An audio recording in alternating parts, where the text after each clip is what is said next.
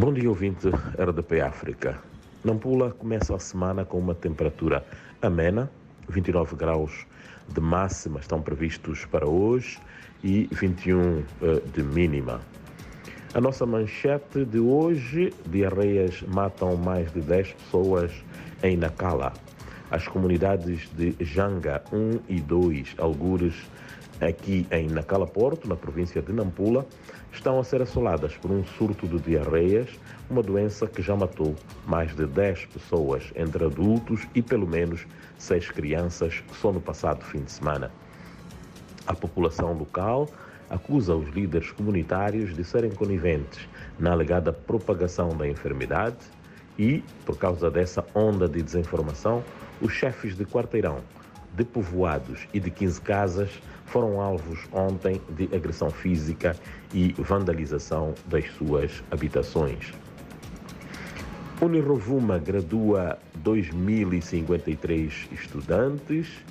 A maior universidade da região norte de Moçambique, a Unirovuma, com sede aqui em Nampula, iniciou este sábado a graduação de 2.053 estudantes entre licenciados e mestres, numa cerimónia em que o respectivo reitor, o professor doutor Mário Jorge Brito dos Santos, falou dos desafios e das respostas que espera eh, em relação aos novos cursos que neste momento estão em andamento, como é o caso do mestrado em Segurança Alimentar e Nutricional, em contexto de mudanças climáticas e gestão de riscos ambientais, atendendo, claro, aos desafios do momento.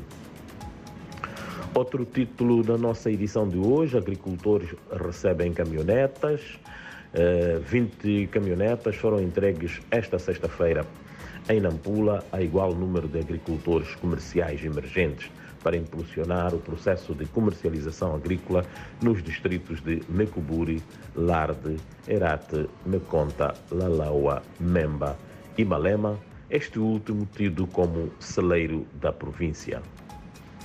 Incêndio destrói centro ortopédico, um incêndio de grandes proporções, registrado este sábado em Sofala, destruiu por completo o Centro Ortopédico do Hospital Central da Beira, uma infraestrutura recentemente reabilitada depois de ter sofrido danos em março de 2019 em consequência do ciclone Idai.